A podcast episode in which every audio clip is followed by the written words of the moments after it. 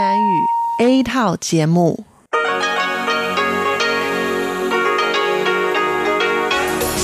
Đây là Đài Phát thanh Quốc tế Đài Loan RTI.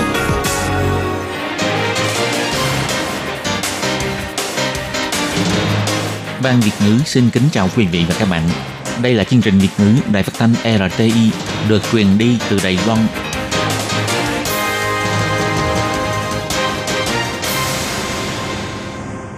Thúy Anh xin kính chào quý vị và các bạn.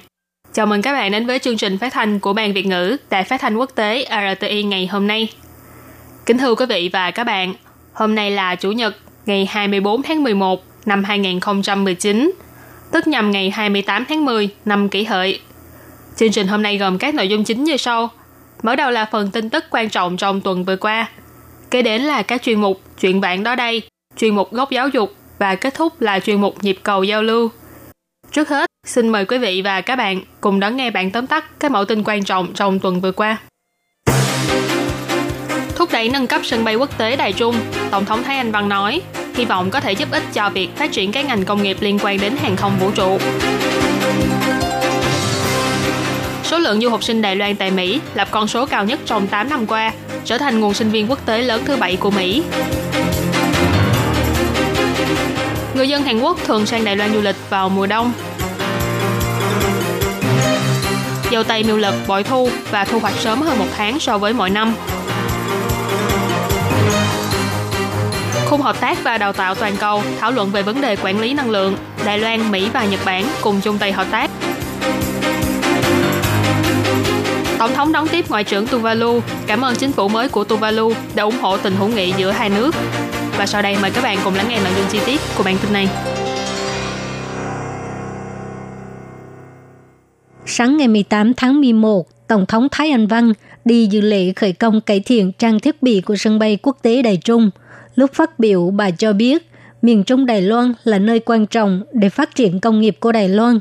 Nâng cấp sân bay quốc tế Đài Trung là nâng cao khả năng cạnh tranh của Đài Loan. Chính phủ sẽ dần dần mở rộng, cải thiện trang thiết bị hiện nay của sân bay theo tiêu chuẩn kỹ thuật của các sân bay quốc tế và hiện tại các công trình được thúc đẩy bởi sân bay quốc tế Đài Trung không những sẽ đặt nền móng cho kế hoạch trăm năm của sân bay mà còn thúc đẩy sự phát triển của miền Trung Đài Loan.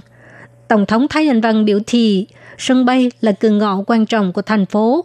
Lúc đảm nhận chức vụ thị trưởng thành phố Đài Trung, ông Lâm Giai Long đã mở các chuyến bay trực tiếp đến Nhật Bản, Hàn Quốc, Việt Nam, Thái Lan và Campuchia, đặt nền tảng vào từ miền Trung ra từ miền Trung để cho người dân Trung Bộ không cần phải đến sân bay quốc tế Đào Viên khi ra nước ngoài. Tổng thống tin rằng ba năm sau, sân bay quốc tế đại Trung không những có thể chăm sóc đến nhu cầu của người dân miền Trung mà còn có thể thu hút nhiều người đến tham quan, tiền cho việc trao đổi thương mại để cho nền kinh tế của miền Trung Đài Loan trở nên năng động hơn. Tổng thống Thái Anh Văn biểu thị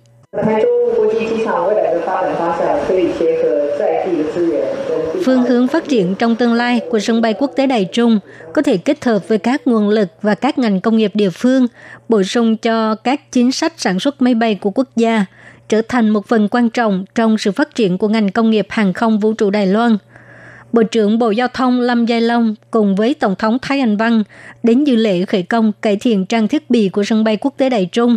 Ông hy vọng sau khi sân bay quốc tế Đài Trung được nâng cấp, kết hợp với cảng đầy Trung, vận dụng ưu thế của hàng không và hàng hải để cho khách vào từ cảng và sân bay, hàng ra từ cảng và sân bay.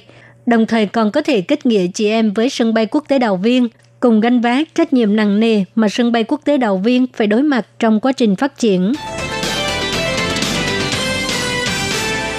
Theo Hiệp hội Giáo dục Quốc tế và Cục Văn hóa và Giáo dục thuộc Quốc vụ viện Mỹ, số lượng học sinh Đài Loan đến Mỹ du học đạt 23.369 người, lập con số cao nhất trong 8 năm qua và liên tục tăng trưởng trong 4 năm liền.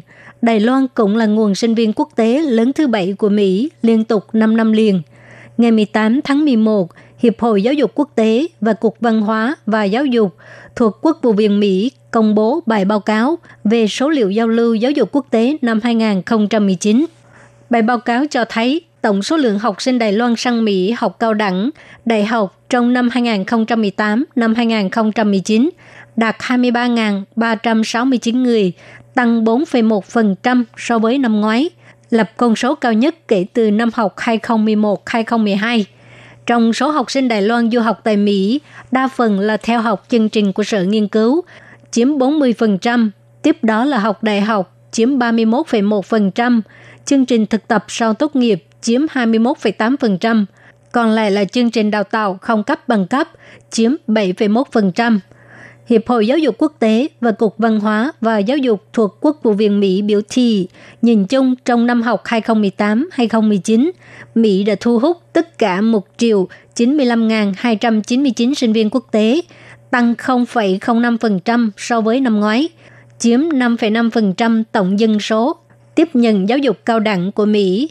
Theo bài báo cáo cho thấy, Trung Quốc liên tục 10 năm liền là nguồn sinh viên quốc tế lớn nhất của Mỹ, tiếp đó là Ấn Độ, Nam Hàn, Ả Rập, Canada, Việt Nam, Đài Loan, Nhật Bản, Brazil và Mexico.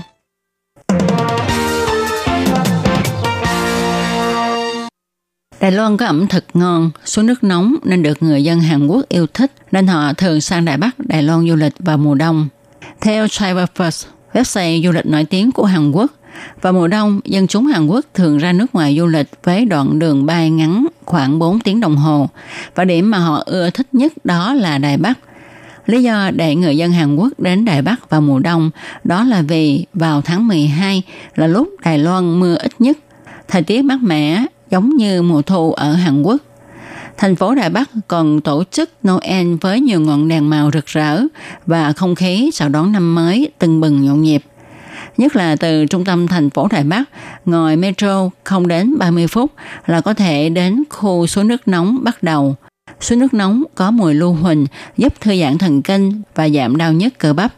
Ngoài Đài Bắc ra, Đà Nẵng Việt Nam là điểm tiếp theo mà người dân Hàn Quốc thích du lịch với hành trình ngắn. Sau đó là Calibo, Philippines, Thượng Hải, Trung Quốc và Hà Nội, Việt Nam.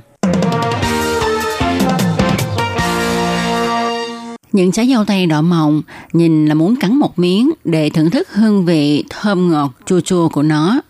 Cô Lưu Ngọc Kiều, chủ vườn dâu nói, nhiệt độ ban ngày và ban đêm trên lệch khá xa hiện nay thích hợp cho dâu tây tăng trưởng. Do ảnh hưởng của thời tiết, năm nay dâu tây thu hoạch sớm hơn một tháng và chủ yếu là giống dâu hương thủy của Nhật Bản. Giống dâu này tương đối chịu nhiệt cao nên có thể trồng sớm.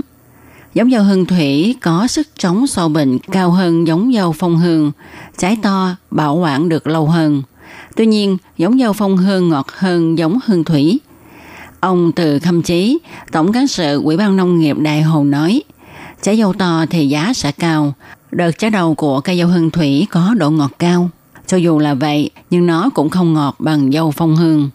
Để nâng cao sức chống sâu bệnh và độ ngọt của quả dâu, tháng 6 năm nay, trại cải tạo nông nghiệp đã cho ra giống dâu luyến hương. Hiện nay đang trồng thử nghiệm, chỉ ra hoa một ít và chưa kết quả. Mọi người muốn thử loại dâu mới này thì còn phải đợi thêm một thời gian.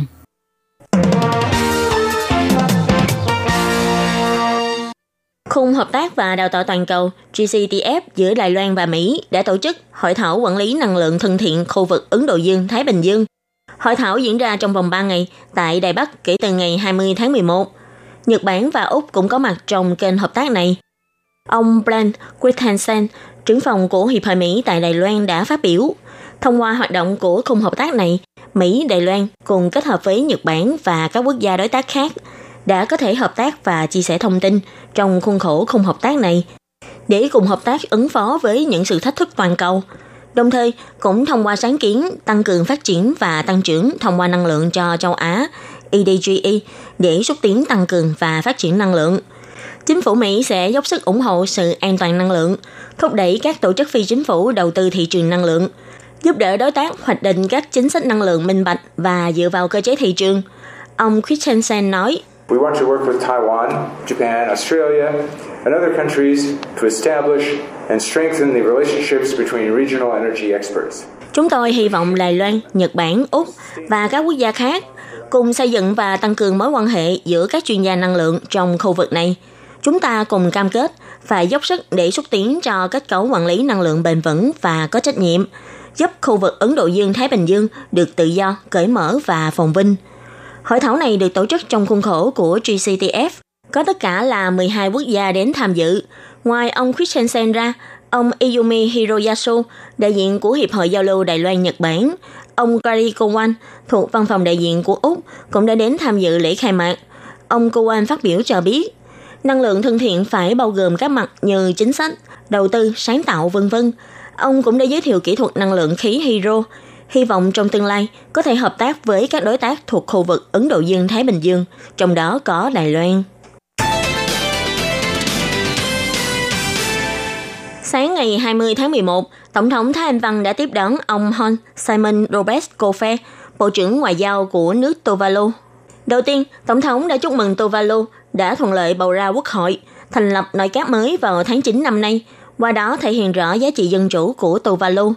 Tổng thống cho hay, trong 40 năm qua, Trung Hoa Dân Quốc và Tuvalu luôn là đối tác hợp tác kiên định, cùng cố gắng vì sự phát triển bền vững của hai bên, cũng như đã cùng nỗ lực để giành được nhiều cơ hội hơn trong việc tham gia các sự kiện quốc tế. Về những vấn đề mà các đảo quốc Thái Bình Dương đều quan tâm như thay đổi khí hậu, phát triển nông ngân nghiệp, y tế giáo dục và năng lượng vân vân. Lai Loan và Tuvalu đều có kế hoạch hợp tác mật thiết. Tổng thống Thái Anh Văn cũng đặc biệt cảm ơn chính phủ Tuvalu đã kiên định ủng hộ quan hệ bàn giao giữa hai bên và hy vọng trong tương lai quan hệ hợp tác của hai nước sẽ ngày càng mật thiết. Tổng thống nói, 我要谢谢图瓦卢的新政府这些对这些合作关系的肯定，尤其是科威部长一上任就接受。 Tôi phải cảm ơn sự khẳng định của chính phủ mới Tuvalu đối với mối quan hệ hợp tác giữa hai bên. Đặc biệt là Bộ trưởng Cô Phê, khi vừa lên nhậm chức đã trả lời phỏng vấn cho phương tiện truyền thông quốc tế cho biết, kiên định ủng hộ quan hệ ban giao của Tuvalu và Trung Hoa Dân Quốc. Sắp tới, chúng tôi cũng rất kỳ vọng sẽ tiếp tục hợp tác với Tuvalu, tạo lợi ích chung cho cả hai bên, khiến quan hệ hợp tác giữa hai nước ngày càng mật thiết hơn và cũng là để thế giới quan tâm đến vấn đề phát triển bền vững của khu vực Thái Bình Dương hơn. Đây là chuyến viếng thăm Đài Loan đầu tiên của quan chức Tuvalu sau khi chính phủ mới Tuvalu được thành lập.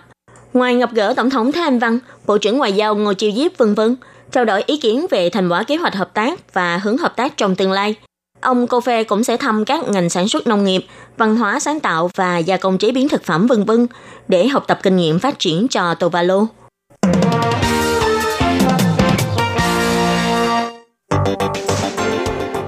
Kính thưa quý vị và các bạn, vừa rồi là bản tin tức thời sự Đài Loan với các mẫu tin quan trọng trong tuần vừa qua, bao gồm thúc đẩy nâng cấp sân bay quốc tế Đài Trung. Tổng thống Thái Anh Văn nói, hy vọng có thể giúp ích cho việc phát triển các ngành công nghiệp liên quan đến hàng không vũ trụ. Số lượng du học sinh Đài Loan tại Mỹ lập con số cao nhất trong 8 năm qua, trở thành nguồn sinh viên quốc tế lớn thứ bảy của Mỹ. Người dân Hàn Quốc thường sang Đài Loan du lịch vào mùa đông. Dâu tây miêu lực bội thu và thu hoạch sớm hơn một tháng so với mọi năm. Khung hợp tác và đào tạo toàn cầu thảo luận về vấn đề quản lý năng lượng. Đài Loan, Mỹ và Nhật Bản cùng chung tay hợp tác. Tổng thống đón tiếp Ngoại trưởng Tuvalu. Cảm ơn chính phủ mới của Tuvalu đã ủng hộ tình hữu nghị giữa hai nước. Và phần tin tức thời sự Đài Loan của ngày hôm nay cũng xin tạm khép lại. Cảm ơn sự chú ý lắng nghe của quý vị và các bạn. Thân ái chào tạm biệt và hẹn gặp lại.